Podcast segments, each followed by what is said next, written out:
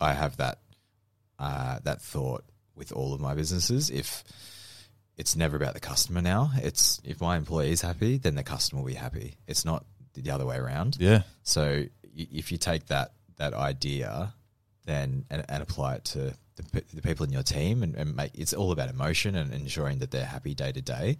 th- Everything else will take care of itself. Yep. Like really worrying about a customer's experience w- and to the detriment of your staff is is, is going to be a point where it all crashes. Yeah.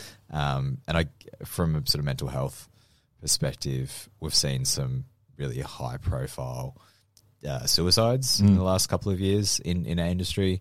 And that has definitely shined a bit more of a light on, Yep. on the industry and its issues.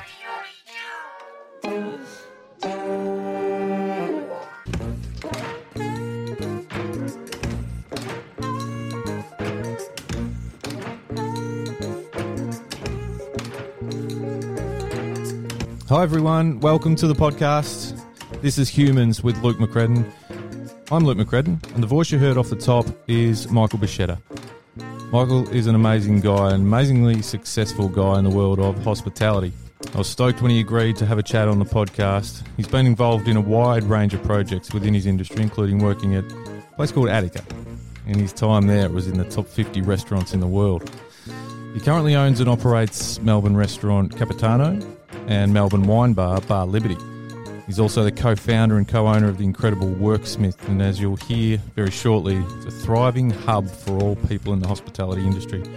We caught up in the Worksmith podcast studio, funnily enough, and we had a really enjoyable chat, and I hope you enjoy it too. So, episode one Michael Bachetta. Thanks, man. Thanks for doing this. This No is worries. good. And Easy. I love the place. Like Yeah. I've been sort of doing a bit of stalking, but obviously followed your um your whole thing since you've opened this, and Mm. it's really cool.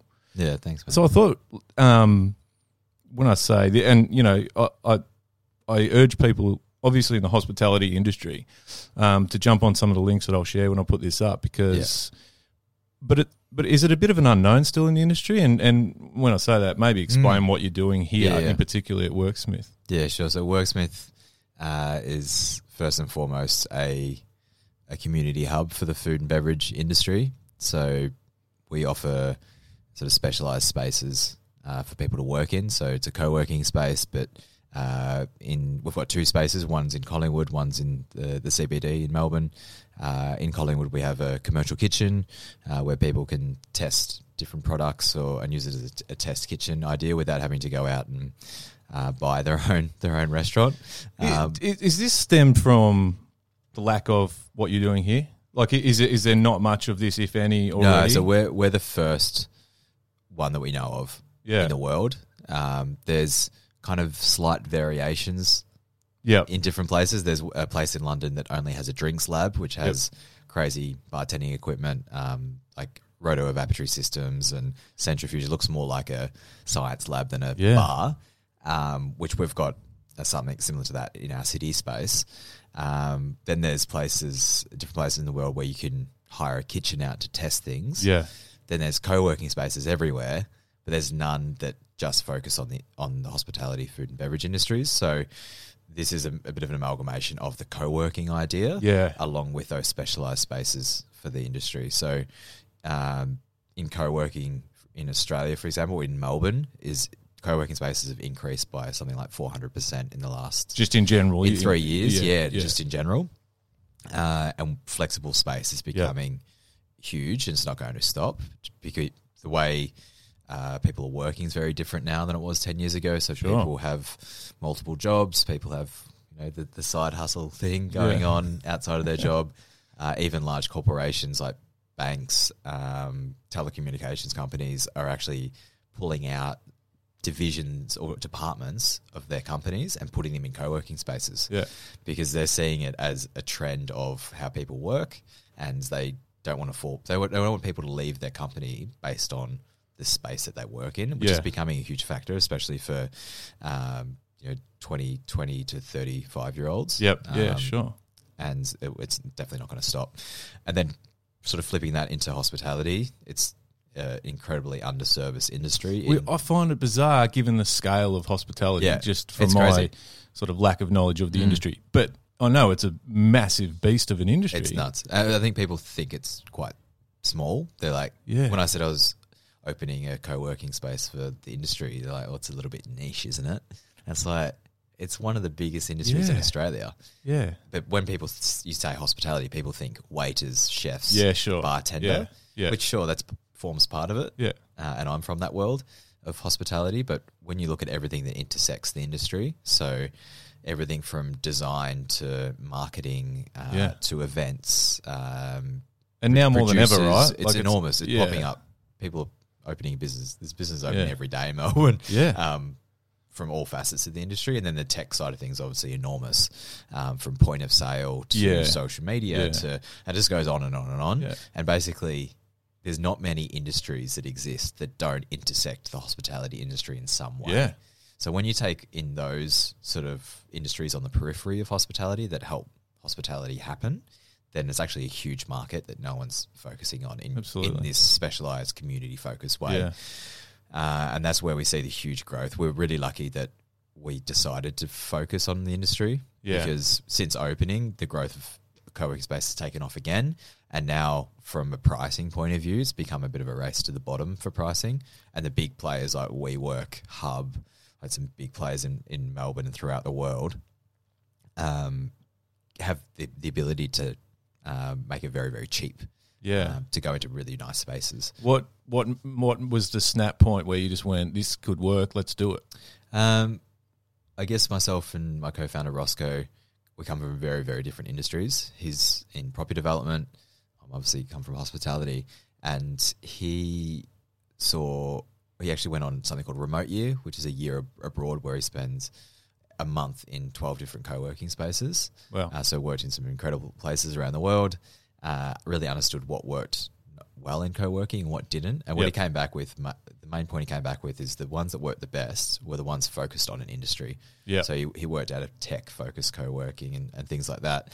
That he understood that when everyone had a common interest, it was much easier to network with people, Yeah. have, a, have a chat with someone over a coffee, that sort of thing. Because the barrier's already down. You Yeah. all kind of know you're in somewhat of the same industry. So if I was to open a co-working space, which was just for whoever wanted to use it, wouldn't have the impact it would if it was a direct No. industry focused. No, so co-working will keep growing. The general co-working spaces will, but from a community aspect, people aren't going to get as much out of them Yeah. as as what a focused co-working Yeah. space will. That makes sense. and and it means that because we know the industry, we know our members so well, we can tailor the events that we put on Yeah. so specifically to their needs. Yep. And then we get great feedback from them. So, you know, three, six months from now, we know already know what events we're going to put on.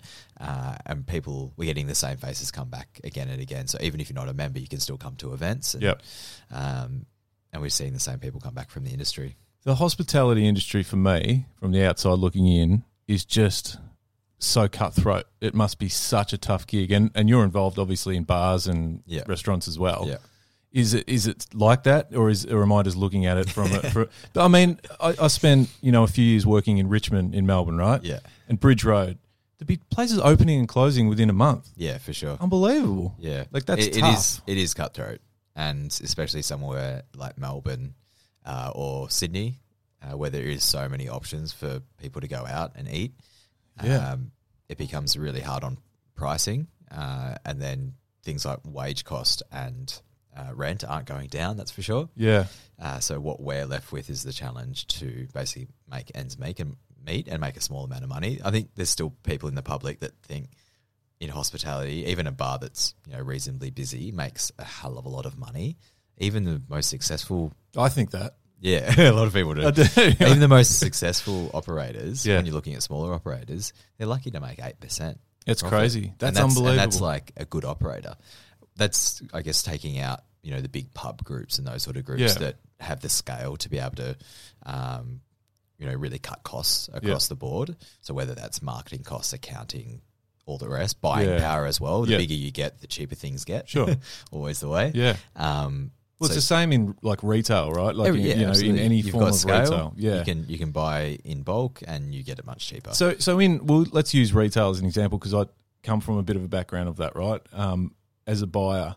So to get your nose in front, sometimes you have to do red hot sales and you Mm. bastardize pro- and you do the pe- ba- products get bastardized, services Mm. get bastardized. Is it the same in hospitality? H- h- Absolutely. how do If- you how if- do you step in front of the next person? Yeah, to make it cheaper, the first thing that goes is quality in Yeah. hospitality. Yeah, Um, so straight away you get you have less less staff on, or the quality of the product, or the ingredients go Yeah. down, and and wine, beer, whatever it is. yeah, And the cheaper something is, the more margin you get on it Sure. generally. Yeah. Um, from an ingredient point of view, so the customer misses out straight away. Do you And feel like customers pick up on that? if they've had the product at a higher standard in Yeah. your venue and then you change to cut costs, they'll they'll pick it up straight away. Um, on our side of things, the only way to actually make something out of it is by uh, being really creative with Mm. food menu and beverage Yep. uh, from a sort of cocktail point of view, Sure. where you can have really interesting, delicious food and drink, but be creative about how, how it comes to Yeah. the plate or glass. So you're Yeah. actually making something out of it. Um, but f- it's an incredible industry from, I guess, the leasing side of things. Um, we, we constantly see people sign leases that they shouldn't. And your example of like Bridge Road is a Yeah. scary place to open. I would never. Is open it so? something Is that is there. that renowned as a place? that Yeah, you don't definitely. touch? It's just this, it's this long strip yeah, of restaurants and Yeah. goes and goes, long, long goes and goes. There's no central meeting point Yeah. in Richmond because Yeah. there's two main roads. You've Yeah. got Yeah. Swan and Bridge. There's no real. This Yeah. is the main street. yeah, yeah. No, And it, makes and- sense. And both are very long and just kind of go on and on. so the so there's- people jumping into it are just naive about it. I think some are. Yeah, Um, well, I would say a lot. There's a lot of people in our industry, me included. You know, rewind three, f- three to four, five years ago, that had no idea about ve- the venue itself. So, the issue with our industry, which I've sort of gro- grown through, is you never really set up to be a business owner in hospitality. Mm. You're set up to be, all right, you're a great waiter or a chef, and then you get promoted to be a manager. So then you're the manager and you think you're really great at it. And, you know, people tell you you're great at it. So you get a pat on the back. Um, and then once you're at management level or head chef, le- head chef level, it's like, okay, what, what do from now? It's like, well, I'll open a venue. And from that, even being a manager, unless you worked in a really high level training environment, which is not very often in, in Yeah. hospitality, you don't get to learn about how to read a profit and loss statement, yeah, how to Yep. read a lease, all these like really important things Yeah, sure. in, in Yeah. hospitality and everything from um, employee contracts, all of that stuff you don't touch generally as even as a manager or head chef. yeah. Um, but you know, unless, as I said, you're in a, a great training environment. So then you go to open a venue without any of those Yeah, skills. yeah. So you might be a great bartender, chef, or manager, but then suddenly you're dealing with employee contracts, leases, Yeah, bills, numbers. invoicing, like crazy, Yeah. crazy stuff, which can be really, really scary sure. uh, when all you're trying to do is provide great service and a great product, and you're stressed about opening a venue, but then suddenly you've got to worry about the accounts as Yeah. well. And if you haven't had that experience, it's really really difficult. Oh, I was sure. lucky that I went into a partnership with uh, three other people for my Yep. first venue, which meant each sort of those areas was taken care of. So ac- accounting was taken care of Yeah, uh, the, the chef was taken care Yeah. of, um, beverage was taken care of, and I was more operations uh, initially. And it just meant I was able to ease my way into Yeah. learning the process. Uh, and a lot of people sort of say, you know, it's really hard having lots of business partners. And I agree, and all my business partners would agree as well that, you know, communication is really hard in the group Yeah. and that sort of thing. But without them, I wouldn't have been able to be where I am today because they've And- been able to give me the flexibility yeah, to- and probably vice to grow. versa. Yeah, exactly. Yeah, Yeah, true. They would say the same thing. Um, but it just means that you've got someone to to support you. Sure. And if you've all got slightly different skill sets, it's really helpful. Do you, as a part of Worksmith, and I know you do a lot of nights where you're you know introducing new brands and so Yeah. forth. Do you offer business advice like exactly Yeah. what you've been saying? we actually do more business focused events than we Right. do tastings or Okay. anything like that. Yeah. In our mind, you can do a tasting anywhere. Really, there, there's um, in Melbourne, I could go to a tasting every day somewhere in the city, Okay. whether it be wine or spirit or whatever else. Yeah, So for us at Worksmith, it is more about learning the business side of hospitality. yeah, So we've had some incredible events around uh, legal, uh, sort of legal documentation for business, and it was one event that I was really worried about filling because it's Mm. kind of you know it's the boring side of, Yeah. of what we do. Um, but it was one of the most well attended events. We had like seventy people show up. Yeah. It was the most um, well um, delivered events as well, awesome. and we had a lot of interaction with with uh, Yeah. the attendees. So we actually ended up having a brilliant event based around legal Yeah. legal stuff for hospitality and But People- such an people- important part. and people are hungry for it. Yeah. People know that you know they might they might be operating a business now that they need help with or they're about to.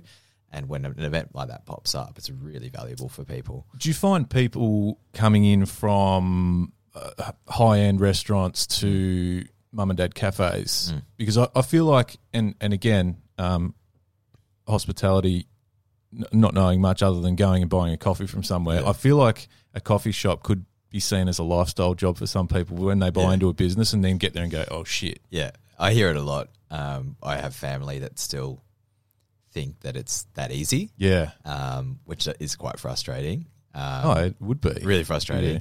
And there is the very, very odd occasion where someone is really naive going into it and they end up being really successful. But that'll be someone that's already really hardworking and they end up, they find something that's quite niche that, that Yeah. they nail, which is, that's like 2% of people. yeah, oh yeah, And then you have the other people, as you said, that just kind of go into it. They're like, oh, I'm just going to retire and open a cafe. yeah, Retiring and opening a cafe sounds like the worst, my idea of hell. When I retire, I won't be working on, in a cafe. no, that's for sure. You don't do anything. No, Well, I that's wanna the point of retire, retirement, right? exactly. and I think even um, yeah, I hear people say that, and I just kind of laugh and sort of good luck. You Um, you must you must have a killer drive though. Like a- a- and and knowing you outside of this, I should preface this po- podcast by saying we do know each other, Yeah, but I also yeah know how much you do and what sort of work you do. You you must be crazy busy, and on Yeah. top of that, you've added to the business by becoming a dad. yeah. Like, Yeah. is life The- just hectic, or have you just got an amazing way of balancing everything? Uh, I wouldn't say an amazing way of balancing everything. um, Just a way. my, my, part, my partner Vicky probably says Yeah. I, I don't have a great way of balancing. well, she- but, she's uh, in this industry too, right? yeah, Yeah, so I'm lucky that she actually gets what we do, and but um, it's a it's a hectic sort of yeah, industry Debate- for a family. Yeah, my uh, my my daughter is probably the easy bit out of all of it, to be honest, because she's so great. And when I get home and and she's there, it is very much like, you know, Vicky's like, "Oh, how was your day?" It's like, ah, it's fine. Even if I've had a shit day, it's like, Yeah. yeah, it's fine, baby. I want to focus on her. So Yeah. it's actually since people say that to me, it's like you've got a baby, you must be so stressed. You've got all these businesses, but she's actually de-stressed me That's brilliant. more than anything Yeah. because when I do get home, it's like I want to focus on her. yeah. Whereas before, I would just pass out on the couch. Do you find it hard to not take work home? Because I think, it, and, it is hard. Because I think it's fair that people do struggle not taking split work it, home. I do yeah. sometimes, um, and it's it's a conscious effort for me personally. Just go, leave that shit there. I've got Yeah. kids here that want to play and jump on me and Yeah. whatever. I'm pretty good with um, when Maya's around, but then with Vicky and I, we have that relationship where we do talk about each other's work a lot because we are Yeah. in the exact same industry. Yeah, Um, and we have that very open conversation about what's going on in the businesses. Yeah. Because I feel from my side, yes, they're my businesses, but she's my yeah, lifetime partner, so Yeah. they're, they're her businesses as well in a way. sure, Um, so what happens in them is kind of intrinsic to her future as well. definitely. Um, and I know some couples kind of go home and it's just like oh, we don't talk about work, but I think for us it's quite important because Yeah. I actually bounce a lot of ideas off Yep. her. Uh, with what's going on in the businesses, or you know, I've got this idea. Am I an idiot, or is this is this a good idea? But that's to do? good. That's good to have Yeah. that, and you'll you'll get an honest opinion. Yeah, absolutely. She gives me a very honest opinion. but that's good. And- Sometimes I think I have great ideas, and she's like, "Nope." man, you need that grounding though. You know, Yeah. you know, like, but but also, I think um, while making conscious efforts not to bring work home, I I, I do um, find it important to if I ne- you know m- the best person that I've got to vent to that I know will just listen to me, Mm. whether they think I'm talking shit or not, is my wife. Yeah. Like Ricky, will, you know what I mean. So Yeah, it's absolutely. important to be able to if you want to vent about work, not at work. You got to Yeah, have that true. person as Yeah, well. Absolutely. Otherwise, you kind of bottle it up. And let But it- then let you've it also got to ferment. go. Okay, I'm done. yeah, and move true. on. Yeah, But it's uh yeah, like I just I look at the stuff you do, man. I just think, man, yeah, you're under the pump a lot. yeah. People say that a lot to me, and sort of say, "Oh, I don't know how you do it." And I guess my response most of the time is, "Neither do I. I don't know how to do it either." And I guess for me, my and what my response recently has been is that I don't do it. Is that my response is I do it at seventy five percent across the board, but in each of the businesses, I've great people in there doing the rest. Yeah. Um, I've got uh, at Capitano and Liberty two amazing teams that do an incredible job from a service and uh, and in the kitchen as well. Uh, and you know, again, have business apar- business business partners that support um, those businesses. Yeah. And then at Worksmith, again, w- like we're quite young, we're only 18 months old and growing really rapidly. So now we've got two spaces and we do a lot of projects outside of the four walls of Worksmith. So lots Yep. of consulting and advisory. Um, we have a lot of partnerships as well. So there's a lot of work to be done. But Mm. again, we've hired some brilliant people within the business that do the work basically. Yeah. and we we've hired people into these positions that are much better than me at Yeah. doing th- those But things. it filters from the top though. Like you can't get really good people unless they're you know you- you're setting that bar and setting that standard. hundred percent, and everyone knows that standard that Yep. that we set, um, or the owners set.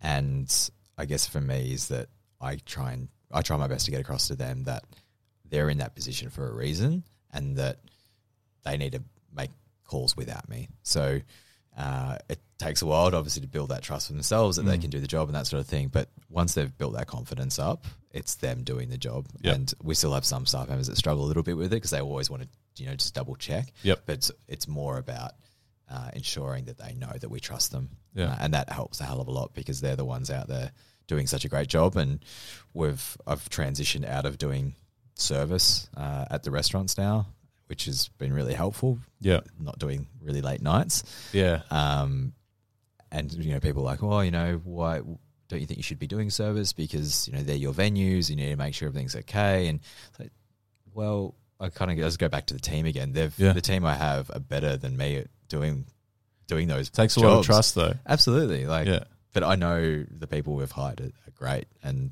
That's a you good know, position to be. yeah, What about your daughter? I- If as she grows up, is Mm. hospitality something you'll suggest for her, or say, uh, Uh, just don't worry about? I don't think I'll suggest it.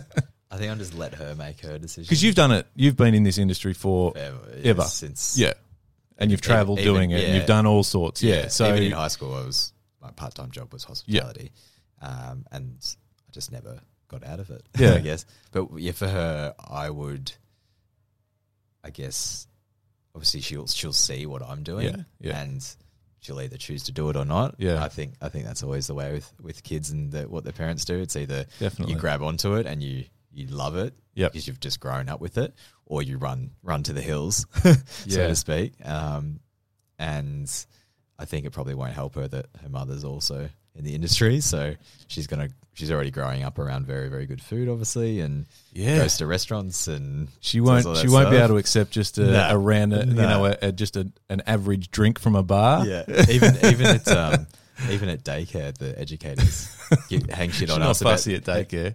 No, well, she, she eats. The daycare's food's pretty good.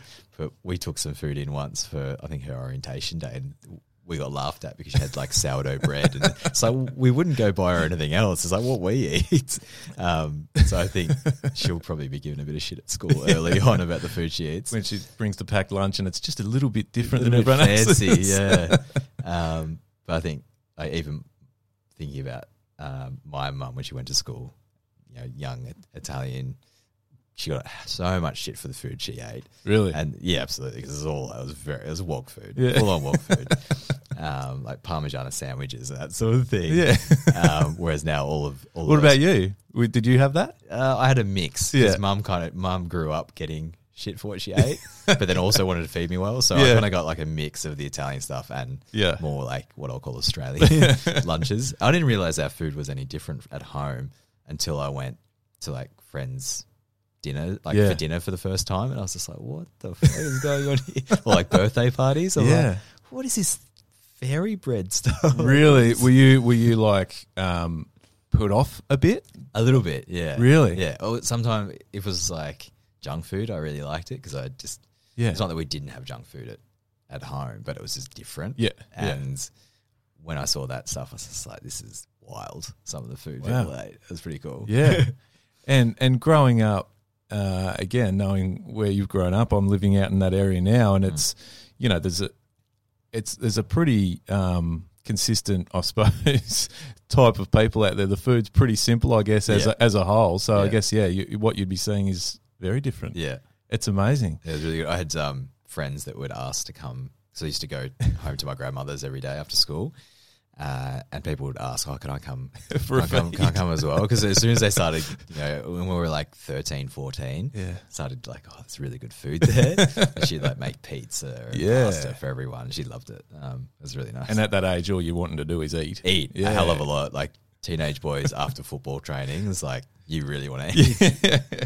totally. How are you not huge? Mm, a really good metabolism, I think. I reckon. I'm about to hit 30 next year, so I think um, it's probably all going to stack on then. you think? You just yeah, blow out. Yeah, You're it's, whatever, allowed it's to. what everyone tells me. You're allowed 30, to. It's like 30, you're going to be fucked. Yeah, That's it. you got a young kid. You Yeah. can let yourself go. Dad bod. I can't wait. totally. Dad bod, dad jokes, everything. Embrace it, man. I've been doing dad jokes Have since ya? I was 20, I think. Oh, really? Oh, yeah, everyone's like, you were born to be a dad. I know. Wait for wait for the looks you get as she gets a bit older, man. I'm getting those looks now from from my daughter who's nine, and j- it's just like, shut up, dad. Just I can't, shut wa- I up. can't wait. Yeah, But it encourages me. yeah, yeah, more, no, for yeah, sure. absolutely. Hey, I wanted to ask. I read an article recently. Um, actually, it was an article you shared um, on social media, um, and it's a subject that that I really um, enjoyed delving into because it's not. Um, I still think there's not enough uh, information out there, and it's it was around mental health Mm. in the hospitality industry. Um, it appealed to me a little bit. I, I'm actually a baker by trade. I spent you know six or seven years as a baker. Yeah, right. Um, I didn't know that. and from and from 16 so Yeah. in that period of time was a really you know as you know it's a really interesting time of your life as you're sort of coming into adulthood and working hours like from fuck one in the morning to Yeah. 8 a.m when your friends are doing nine to five and Yeah. wondering why you're not keeping up with them on the beers At after night, work Yeah. it, you know, um, there was a section in that article that was about about that, about the Yeah, hours, sure. and you, you know, trying to have a social life. It's, it's so hard, and I Yeah. just that, ju- that clicked with me because I've struggled. I, I tried, and there was plenty of times Yeah. that you'd go to work after a night out. Yeah, with it's not fun. but but it's an important piece because I think, um, and sort of touching on what we spoke about before about it's such a tough industry, Mm. so much competition, everyone's striving to be the best. There's some of the hours that you must see people be doing, and you, I'm sure Huge. you've done Yeah. yourself. uh, Huge. It's not Like- healthy. S- you know, 60 to 80 hours a week is kind of normal. Yeah, Um, I do that now because I'm a business owner. and That's what I need to do to across all the businesses. That's that's fine. But but surely when you now even get to a point where I'm like, I just I, That's I too have much. to just step back Yeah, for, yeah. for a couple of days or have to something. sleep, But you can you can acknowledge that that when that gets to Uh, that I point, definitely acknowledge it. I've gone to the edge of burnout Yeah. probably three or four times. Yeah. and for me, I'm getting better at noticing the signs as to when I'm about to burn out. yeah, I'm probably in one of those okay, right now. yeah, to be honest. Um, and I've seen so many people burn out in our industry. It's it's Yeah. crazy because mentally it's really it's really difficult. Obviously, doing those amount of hours, but then the stress involved in the work we do Yeah. is really high as well. yeah, Uh, from a restaurant point of view, Oh, or for bar, sure. or, whatever, or cafe, whatever Yeah. it is, it's just constantly you're, ha- you're you're there to make other people happy, and your happiness is gen- is usually not the thing that you're there for. So Yeah. straight away, that's the, that's a huge issue. yeah, And- Um, you know, ten years ago, bigger problem than what it is now. It's getting better. Is Um, that because, there's more awareness with business owners to acknowledge that their chefs or their Yeah. baristas or wherever need a break, need to be able to yeah, definitely people cool off? people are starting to understand that an employee's happiness is number one. Yep. And and I I have that uh, that thought with all of my businesses. If it's never about the customer now, it's if my employee is happy, then the customer will be happy. It's not the other way around. Yeah, So y- if you take that that idea, then and, and apply it to the, pe- the people in your team, and, and make it's all about emotion and ensuring that they're happy day to day. th- Everything else will take care of itself. Yep. Like really worrying about a customer's experience w- and to the detriment of your staff is is, is going to be a point where it all crashes. yeah, Um, and I, from a sort of mental health perspective, we've seen some really high profile uh, suicides in Mm. the last couple of years in, in our industry. And that has definitely sh- shined a bit more of a light on, Yep. on the industry and its issues.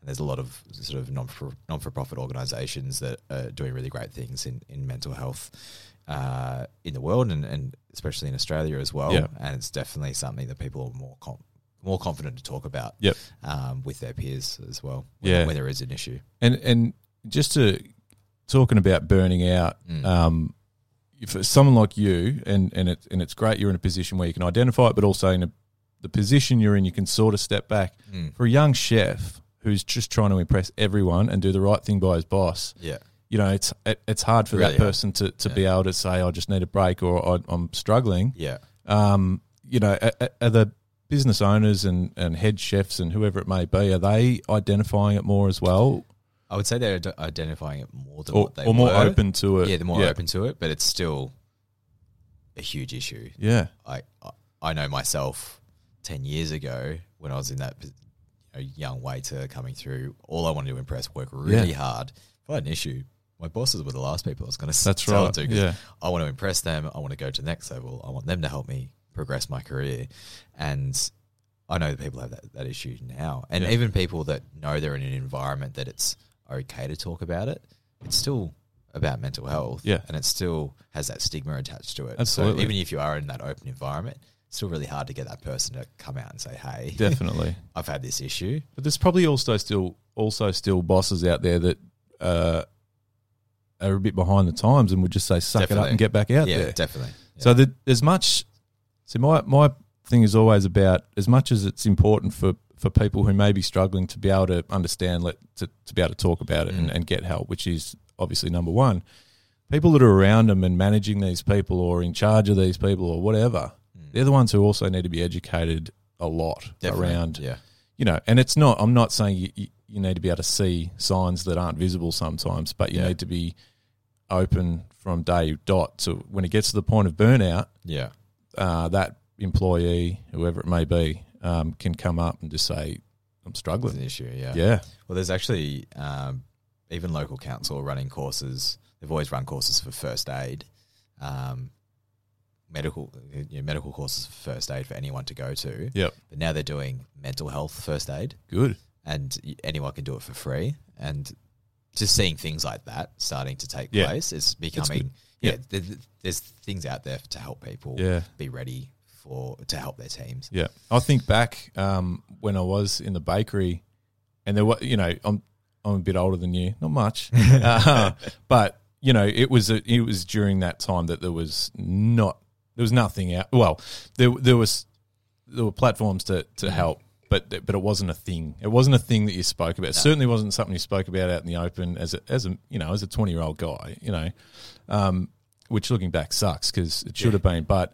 Facts are like you, you, you did you just pushed through and then every now and then you one of your staff members would quit and it was too much and you sort Yeah. of go whatever you know you, you wonder how how much like jobs like that I, I, I always think i don't know how i did it for even six or seven years Yeah. like let alone people that are doing it longer um, but you know the hospitality industry for me is one that has a lot of those ridiculous hours ridiculous times of the day that people are working Yeah, um, social sort of struggles because it's hard to to get that friendship group or that support group happening because you're doing all sorts of stupid hours. So yeah, Mm. it's not the only industry. There's plenty, but yeah, it certainly was an interesting read, and, and I think it was um, it was on point. Yeah, and I'm and I'm glad to hear from you that there's there's plenty happening in that space to to try and get that awareness out there.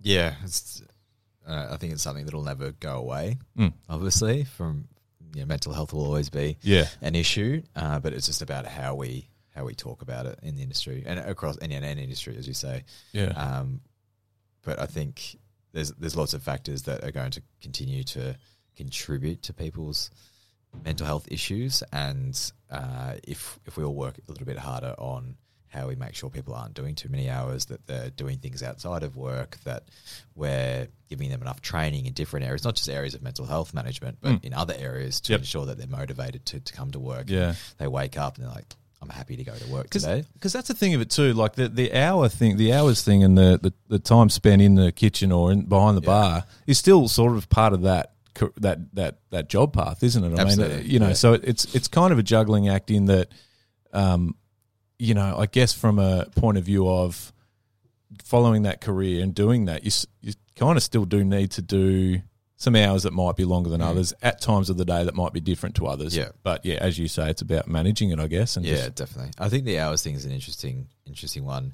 I really struggled when I was sort of 18 to, I guess, 22, 23 with the hours where I did have that friendship group from school Mm. that weren't in the industry that would, as you said, said Yeah. before, they didn't understand why I couldn't Yep. come out on a Saturday night. And it's like, you know, that's like me asking you to take a Wednesday off for a Yeah. normal job. Like, you just can't do it yeah, and you had to be really selective about you know what parties you went to, Yeah. what weddings you went to, and that sort Yeah. of thing, which was really really hard early on. Mm. And I think I really had had a lot of f- lost a lot of friends through that Yep. process, but I guess the important ones stuck around, definitely. um, which uh, which now is a bit easier looking back to because it's like well I'm around the people I want to be, so yeah, that's fine. And going through that process is really difficult if you then don't form a friendship group in the industry that you're in. Yep. And I'm really lucky that I have that now. And you know, most of the people I see on a weekly basis at a friendship level are in the industry, Mm. um, which some people might say it's not that healthy doing that, but it's kind of the way the way it falls. The people you work with, I the think people- naturally that yeah. happens too. yeah, exactly. You know, and, and some that you'll end up some you'll end up really close with, and others you won't. But yeah, it's hard to, to sort of not become uh, some or form some sort of relationship with people in your industry. yeah, exactly. This is And the way it it's- goes. Yeah, and it helps to uh, have have them as a support because they understand a lot about what you're going through and Yeah. can actually um, give you a, a bit of advice or feedback and yeah. call you out when you're full of shit and things like yeah, that. It's good. not. I, it's not. I, I, I, I only talked to a couple of friends, and I, I had a great group of people that I that I spent most of my years with in those bakery days. But as you mentioned before, that age group, Mm. man, that's the age you want to just be going out and That's all drinking, you wanna do, and you wanna carrying party. on. Um, yeah, well, I was lucky, and I, I still speak to a couple of them every now and then. But um, you know, I, I still think back, and it was a different. It was a different world Mm. living like that, and yeah, it was pretty pretty hectic Yeah, it was pretty crazy. But you know, at that age too, I guess, m- or maybe on the flip side, that age is when you're dumb enough to do that. yeah, it's true. yeah, it's very true. Um, but yeah, and uh, uh, speaking of the industry, I suppose too, the bakery scene seems to have changed yeah, it like dramatically. It was pretty Absolutely. simple back in the day, but now Yeah. it's like I don't know. I just seem to see different sorts of bakeries popping up in different with different almost genres of of yeah, absolutely. style. You see that across the industry in any food or beverage um, venue. Yeah, We're seeing a lot of uh, hyper focus on different products. yeah, So you might be a bakery, but the thing you do is uh, croissants. yep, or you might be a bakery, but the thing you are really good at is baguettes. So that's Yeah. what you do. Um, and you've seen that in drinks in Well, it's like a, a bar. There's Yeah. 100 bars, but they might all be slightly specializing different. in There's a different whiskey bar, there's a tiki bar, there's Yeah. it's just specializing in what you love and what you know you can do really well. And you're seeing that not just in, in bakeries but other sort of food outlets as well. things. Yeah. Um, it's been an interesting sort of change, and I think a lot of it has to do with the skill set people form. People aren't willing to do the full general chefing apprenticeship Yep. to learn all the little bits and pieces. Yeah. Like I'm from someone that wants to do open a burger place. Yeah. That a lot of people don't think. Well, I don't want to learn about French technique. Yeah. Although, like in my opinion, it would help Yeah. because you would understand flavors and blah blah blah technique that sort of thing. But a lot of people think, well, I don't need to learn that because I want to open a burger place, so I'm Yeah. just going to learn everything I can about burgers. So there's a lot of pla chefs yeah. out there that haven't Aren't true. done haven't done an apprenticeship, whole which is thing. fine. Like, uh, there's plenty of people I know that some of the best chefs I know actually haven't done apprenticeships, and Just honed in on one skill. Exactly, and and then that's why we're seeing more hyper focus venues open because of people like that that are doing less of the educational side, formal education, Yeah. cookery, uh, and more uh, just on the job training in places they love, and then they'll go out and then you know start their own burger place or their croissant place or donut or whatever it is.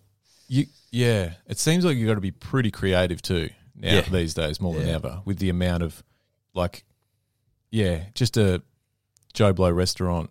If it doesn't have a bit of a something about it, Yeah. it's just might just blend in. Is that Yeah. fair or is that or is there Absolutely. still room for No, even in the city, especially in the city, I should say, it's really hard to open something that doesn't have something, something super special? interesting about it. Yeah. Um, I I wish I could just open something that's like a little neighborhood place that no one really cared about, but was was busy enough to Yeah. you know still I still wanted to be busy and you know, successful on the Yeah. business side, but from a media standpoint, Yep. they really want something to to dig into, uh, and whether that be a particular person that's working there and where they've worked previously. So that, you know they worked at a great restaurant or bar previously, so that gives them obviously the reputation to go and do something great most of the time, uh, or you're doing something uh, with the food and drink that hasn't been done in the city before, Yeah. or it's slightly different to what everyone else is doing. Uh, and Or even what about location? Because there seemed to have been a trend, and it might have been going on longer than Mm. I, I know, but where these really like seemingly high end cafe or or bakery, even or even like restaurants popping Yeah. up in little country towns and rural, Yeah. rural areas that you just I think, think- what? yeah, why are they out there? Like yeah, I I think- I, think about like the Independent in Yeah. Gembrook, an area that you know we spent plenty does, of does time. very well. It's it's an Yeah. amazing restaurant, but it just like Gembrook. Well, I think I thought the same thing, and when I go in there, I'm like, I can't believe I'm in my hometown in Yeah. that restaurant, which is pretty cool. Do you, do you think Um, that's good, or are you like? Uh, I think it's great. Yeah. I I think um, people that it's still really hard. It's they, they they do quite well, I believe. Um, still really hard from a staffing standpoint, being out in the country and getting skilled staff out there. Yep. So a lot of the time you end up having a few key staff, and then um, having to find uh, locals to and training them, which is great for the um, for the towns that they go into. Um, and I think from a tourism point of view, it's brilliant because it's drawing people Yep. into these towns that previously didn't have much yeah. uh, up until the fateful morning that uh, the pub burned down in Gembrook. Uh, it was a good little Yeah. hub. Um, but even having the independent there since they opened, other cafes have opened, Yep. more people are visiting. So it's you get the knock on effect, absolutely which is great. and you'll you'll see that continue to grow. So when restaurants like that pop up in small country towns, it can only, in my mind, be a good thing. Um, I I would love to open something in a country town eventually, and I think a lot of people that may have worked in the city for a long time and then do want to have that country lifestyle. Yep. Obviously, they're still running a venue, so it's it's hard, but you you st- at least you're out in the country doing it, and you might open. Four or five days a week Yep. rather than seven days and Yeah. capture that weekend. It'd trade certainly be a different vibe. than completely being different. in- I miss it in a way. I my first jobs were out in the Yarra Valley in wineries and breweries and that sort of thing, and people's mindset are completely different because they're straight away their guard is down a little bit because Yeah. they're out for a day's uh, day out in the Yarra Valley. They you know it's a destination Yeah, um, yeah. sort of dining experience, so that has its own issues, but at the same time, it's not on a Wednesday night in Fitzroy where someone's just finished work and Yeah. then they have to work in the morning. It's just, it's very, the dynamic's very different. yeah. Uh, people are relaxed before they enter the venue, Absolutely. as yeah. opposed to the opposite. Where's my so drink? stressed out. yeah. is that still? I mean that that man that for me even as a someone going to get a, f- a feed or a, or a drink or something that the watching the people that just lose their shit. Over ridiculous. Oh mate, that must drive people nuts. It's it's an interesting one. We're really lucky in our venues. Um, I guess the people we get in, I, I can confidently say, uh, are great, and That's we good. really yeah. It's very when something bad like that happens, it's big news in my venues. Yeah, it's okay. like we do a, a nightly handover, and you know, it says you know, what we did in takings and all that stuff, and but also any issues. Yep. and it's really rare that it's like Oh, this person was horrible. And People just flip out over the dumbest yeah. shit. And it's not to say we don't get it at all. We still get the, you know, sometimes we there's instances where we are definitely wrong, and you Yeah. know we do everything we can to fix it. But there's sometimes where it's just there's unrealistic Yeah. expectations on the team and the product that people just don't understand. And I guess from my side, uh, previous to open, opening my venues, I worked in fine dining. Yep. Um, and working at uh, at Attica, it was if if people didn't have the best meal of their life, we failed. And that And was, would they tell you? absolutely, Yeah, yeah. right. It was a really interesting process when we weren't in the top fifty restaurants in the world. It was still full every night, really busy. Never got a complaint. I was amazed. It was my first eighteen months there. Yeah. Never got complaints, and I was like, even I know it's a great product, but not everyone's going to like it. Yeah. We never got complaints. It was really strange. As soon as we got into the top fifty, and we, we entered the top fifty at number twenty-two or something, Yeah.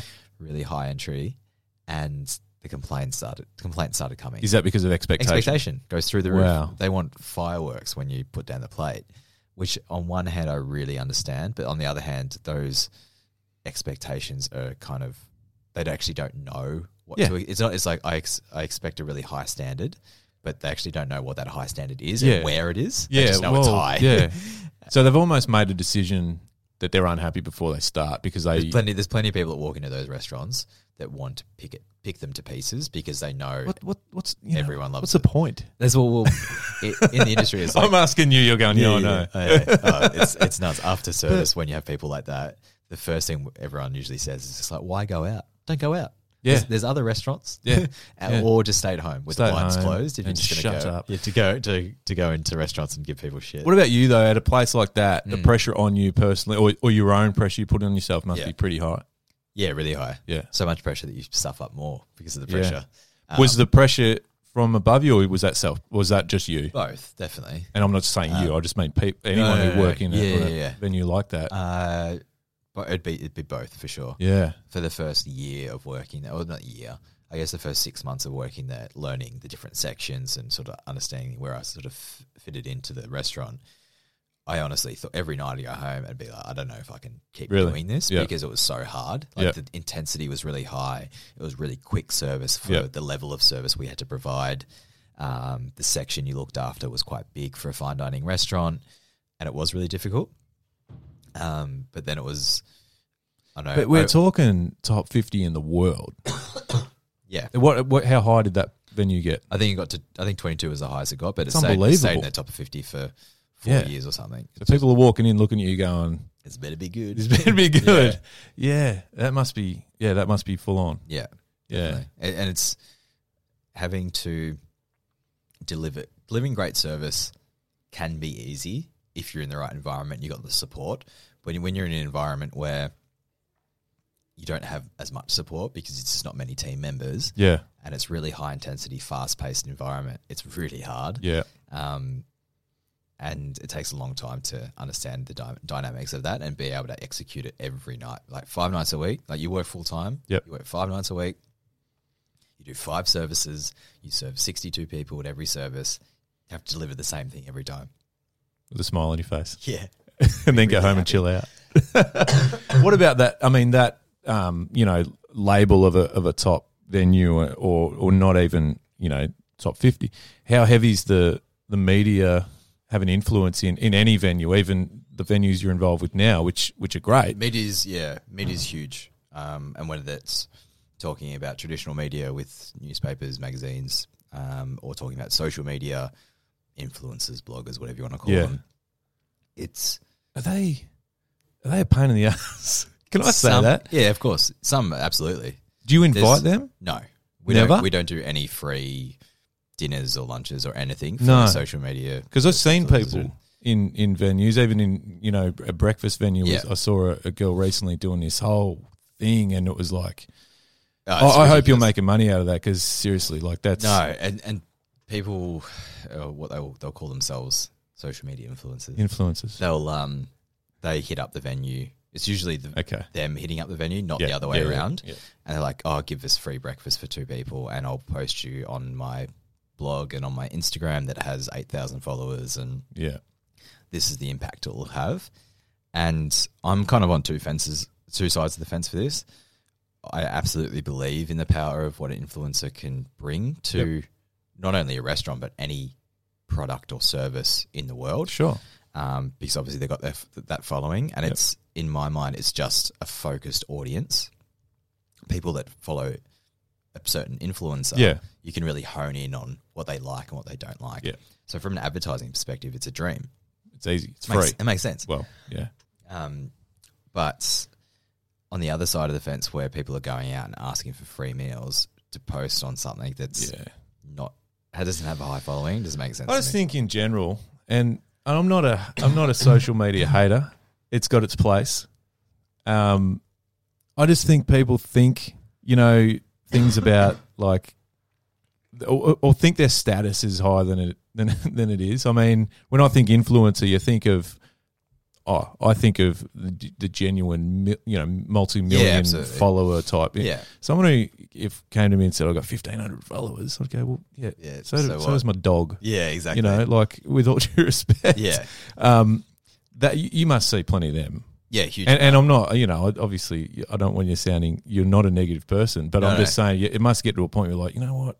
Are we That's going cool. Like I control the social media accounts for the venues, and I would say probably five times a week Amazing. on each account, Yeah. someone hits us up and is like, "Hey, I have this many followers. Can I get a free meal?" I Yeah. just I don't even bother anymore. Yeah. And there's a few people in the in real traditional media that are shining a light on this at the moment and showing that it's all shit. Yep. And on one, as I said, on one hand, I think it is on on, on some, but then I think they're completely discounting the power of some of them. Yeah, sure. Oh, th- Um, look, in- it's definitely a powerful platform. Yeah, huge, no And I doubt. think in the right hands, it can do incredible things for your Yep. business. And if you, from a marketing standpoint, if you have a marketing team or person in across your venues or or in whatever you're doing in a product or service, if you have a, a really focused um, plan to go out to these influencers, it can be really powerful. Yeah. Who, who's the um, before we wrap up the the media, I suppose, um, platform or outlet that that are something that you know that- in the hospitality industry Uh, that are the ones you go if we get a good rap from them, that's good. Is it a magazine? Is Uh, it There's a few now. If you had have asked me maybe three years ago, there'd be less. yeah? But now it's getting it's getting really diluted because there's so many different Okay. publications, blogs, Yeah. So it's all Magazines. digital, all predominantly. digital Yep. predominantly. It used to sort of three, four years ago, or maybe a bit more now, but five years ago, I'd say, when you got reviewed in the Good Food Guide in Yep. the Age, or the in, it used to be called Epicure in the Age every Tuesday. Yep.